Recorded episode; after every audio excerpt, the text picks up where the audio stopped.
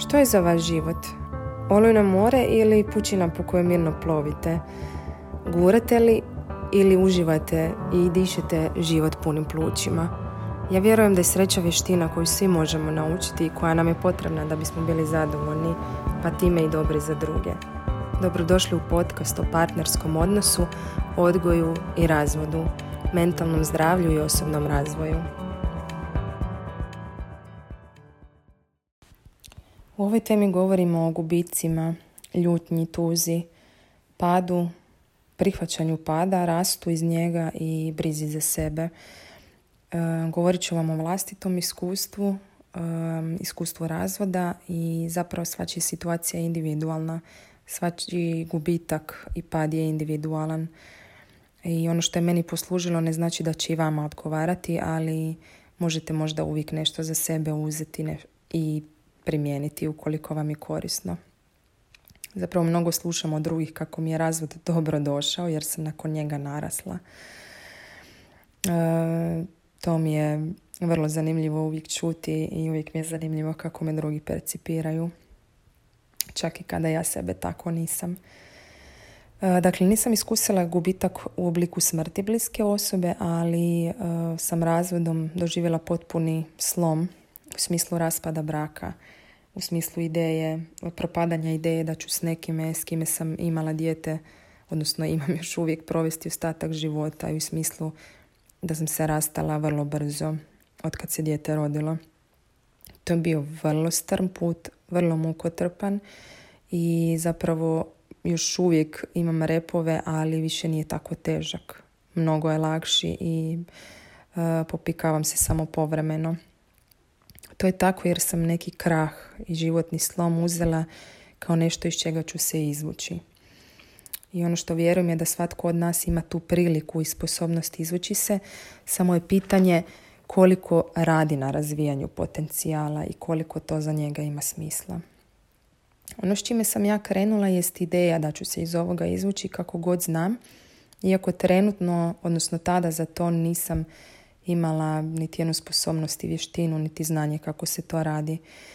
U početku sam išla i na psihoterapiju koja nije dugo trajala jer e, poznajem već, imam neka znanja iz edukacije za psihoterapeuta pa je možda to sve pridonosilo napretku, ali tu je bitna i naša motivacija. Faze tugovanja, zapravo sam ih sve prošla, ali ću na početku istaknuti fazu ljutnju i okrivljavanja okrivljavanja druge osobe i okrivljavanja same sebe.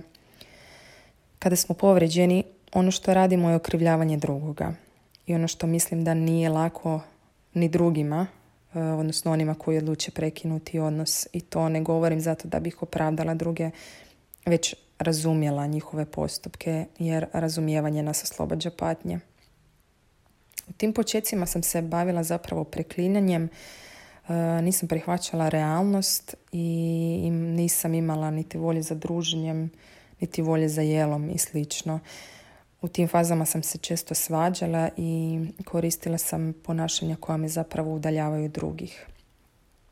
U fazama tugovanja um, i neprihvaćanja naš mozak nam zapravo nudi mnoga automatska ponašanja poput svađe, okrivljavanja, očajavanja i beznađa a sve na tragu rušenja nekih vrijednosti koje su nam vrlo bitne, na primjer vrijednost braka.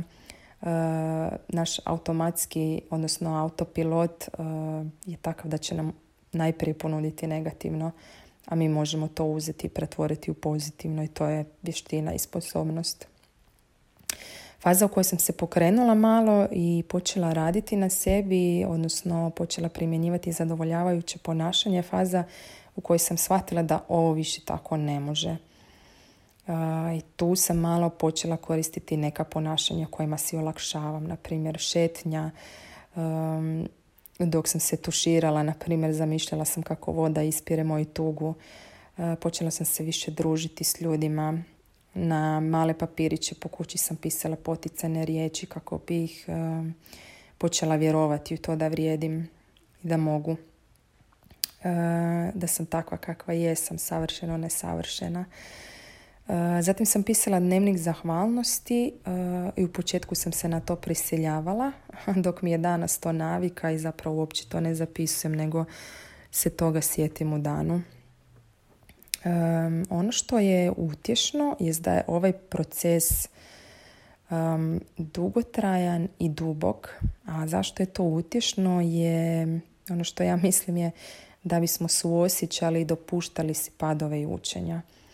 Nije lako, nimalo lako promijeniti ono o čemu smo cijeli život razmišljali i čemu smo se nadali. I nije lako shvatiti da više nemamo sigurnost uz nekoga.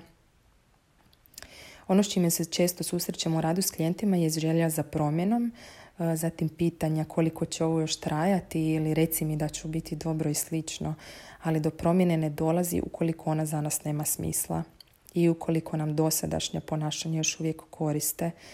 Na primjer, e, okrivljavat ćemo i dalje ukoliko okrivljamo drugu osobu za našu nesretnost. Kada sam ja vidjela da tim svojim ponašanjima dosadašnjim lošim, odnosno nepovoljnim za drugoga, postajem sve nezadovoljnija i da mi to ne koristi, onda sam krenula s promjenama.